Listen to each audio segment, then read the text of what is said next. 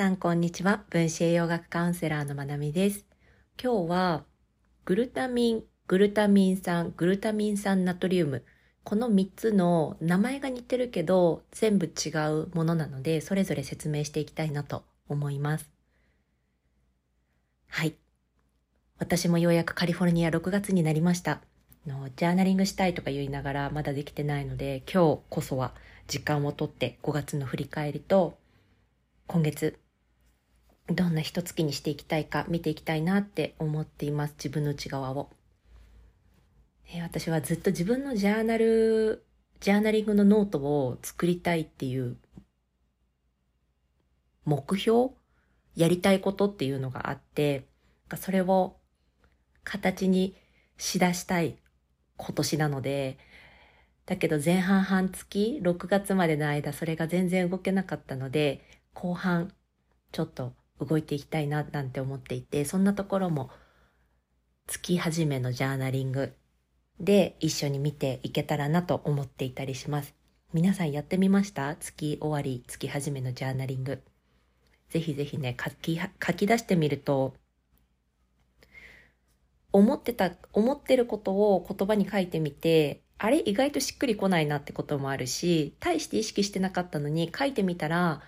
すごく自分の中では重要度が高いものだったりとかそういうこともあるので書くってすごくいいなって思っています。ね、よく言われてることではありますが実践するっていうのがすごく大事だったりするのでぜひぜひやってみてください。はい。では今日の本題グルタミン、グルタミン酸それからグルタミン酸ナトリウム全部グルタミンっていう言葉がついて似ているので同じものかと思われがちなんですが全部違うので一個一個見ていきたいと思います。一つ前の回、ボンブロスの回で出てきたのはグルタミンになります。何にもつかないグルタミン。このグルタミンっていうのは、この後に説明するグルタミン酸とアンモニアから作られていく物質で、アミノ酸になります。グルタミンっていうのはアミノ酸。で、体の中でね、今言ったようにグルタミン酸とアンモニアから作ることができるので、体の中で作ることができるアミノ酸のことを非必須アミノ酸って言われてるんですね。体の中で作れないアミノ酸を必須アミノ酸って言います。で、グルタミンは作ることができるから非必須アミノ酸。で、このグルタミンっていうのはアンモニアを運ぶ係として大きな役割を担っていたりとか、腸管、腸の細胞のエネルギーとして利用されます。あとは肝臓のグルタチオン濃度を維持するのにも役立っていたりするんですね。そう。このグルタミンっていうのは、ストレス時に胃腸機能だったりとか粘膜の働きが弱まってしまうそういった時に助けてくれる力があります。なのでお薬、消化性潰瘍なんかのお薬なんかとしても使われることがあったりします。グルタミン。これがボンブロスからたっぷり補給することができるアミノ酸の一つになります。じゃあグルタミン酸。さっきグルタミンを作っているものの一つがグルタミン酸。で、もう一つがアンモニアですよって言ったんですけど、このグルタミン酸そのものは、アルファケトグルタル酸っていうものとアンモニアから作られてるもの。そう。なので、グルタミンの全駆体っていうことですね。一つ前のバージョンがグルタミン酸。で、一個、進化したバージョンがグルタミンになります。で、このグルタミン酸これもアミノ酸です。よくあの昆布とかの旨味成分に入っている、うんと旨味成分として言われるのがこのグルタミン酸になります。そう、このグルタミンは、えっ、ー、と、グルタミン酸はグルタミン、さっき言ったグルタミンね、必須アミノ酸のグルタミンだったりとか、あとはギャバっていうね、あのリラックスさせる脳内の神経伝達物質であるギャバだったりとか、あとは抗酸化物質であるグルタチオン。これらの全駆体にもなっています。前のバージョン。このグルタミン酸からさっき言ったギャバだったりとかグルタチオンとはグルタミンが作られていくっていうものになります。では、グルタミン酸ナトリウム。これは、ね、MSG って訳されることがありますね。あの、ローマ字。で、MSG。で、このグルタミン酸ナトリウム。さっきまで言っていたグルタミンとグルタミン酸はアミノ酸。で、私たちの体にはプラスになるものなんですが、このグルタミン酸ナトリウムっていうものは良くないです。特にブ、えー、グルタミン酸ナトリウムの過敏症を持っている場合っていうのは摂取することによって頭痛だったりとか興奮、麻痺、赤面、あとは筋肉が収縮したりっていうことが起きたりします。グルタミン酸ナトリウム何かっていうと、グルタミン酸、さっきお話をしたグルタミン酸。アルファケトグルタル酸とアンモニアから作られるグルタミン酸。これにナトリウムをつけて乾燥させたもの。なので、これは人工的に作られているものなんですね。なんでこれ人工的に作るのかわざわざっていうと、グルタミン酸って昆布に含まれている旨味成分ですよって言ったじゃないですか。なので、あの食品を美味しくする作用があります。なので、加工食品とかによく使われていたりするんですね。なんですが、やっぱりナトリウムが添加されているので、塩分制限がある人は気をつけていきたいっていうのもそうなんですが、そもそもこれはあんまり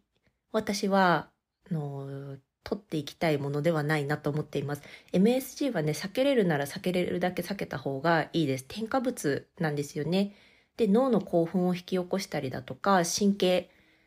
系にいい働きがないので、グルタミン酸ナトリウム、もしくは MSG って書いてあるものは避けましょう。グルタミンとグルタミン酸はいいものだけど、グルタミン酸ナトリウムは避けたいものになります。添加物。そう、調味料とか多いかな。こっち、アメリカでは、ノン MSG ってパッケージに大きくドンって書かれてるぐらい、結構皆さん意識高く避けていきたいものの一つだったりします。よくね、あの、グルテンフリーとか、書いてあったりとか、あと鉛入ってませんよとか、今パッと名前が出てこなかった。なんだっけ？あの、忘れちゃった。ああ、もうすぐそこまで出てきてるのに。内分泌ホルモン、かく乱物質。BPA。ごめんなさい、すごい時間取っちゃった。BPA フリーとかね、大きくこう皆さんが意識高く避けているものっていうのはパッケージにドーンって書いてあることが多いんですけど、この MSG もその一つでグルタミン酸ナトリウム、ノーグルタミン酸ナトリウムっていうのが書かれてることがよく見かけます。で、特にホールフーズとか、あの、ちょっと質のいいスーパーとかに行くとそういった製品も多く見られるし、普通の庶民的なスーパーに行っても、こういった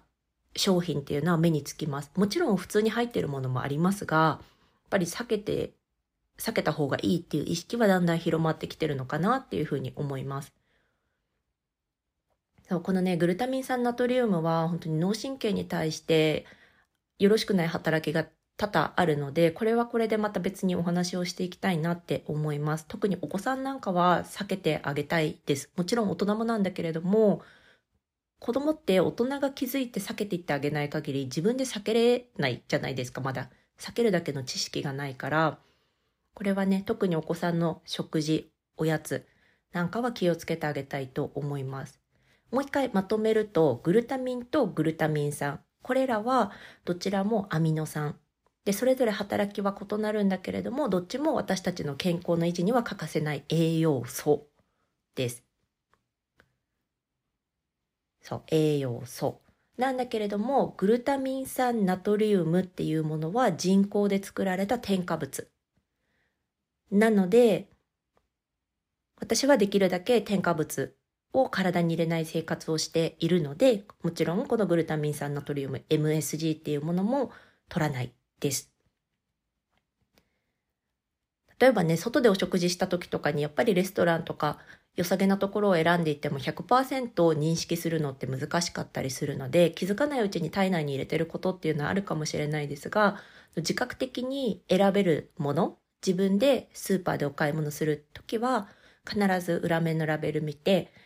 MSG もそうですしその他の添加物とか人工着色料とか人工甘味料とかが入ってるものは買わないで過ごしています。はい。今日はこんな感じで私があの分子栄養学を学び始めた頃にグルタミンとグルタミン酸と同じものかと思っていたんですよね。こう話す人によって略して話してるのかなとか思っていたりしたし、なんかグルタミンっていいものだと思ってたのに、だから添加物とかの話を聞いた時にグルタミン酸ナトリウムは良くないとか聞くと、あれ？グルタミンって良かったんじゃないの？みたいな混乱を引き起こしていたので、この話があのもし似たような混乱を引き起こしてる人がいたら役に立ったらいいなと思ってお話ししてみました。どうでしたか？役に立てたらいいな。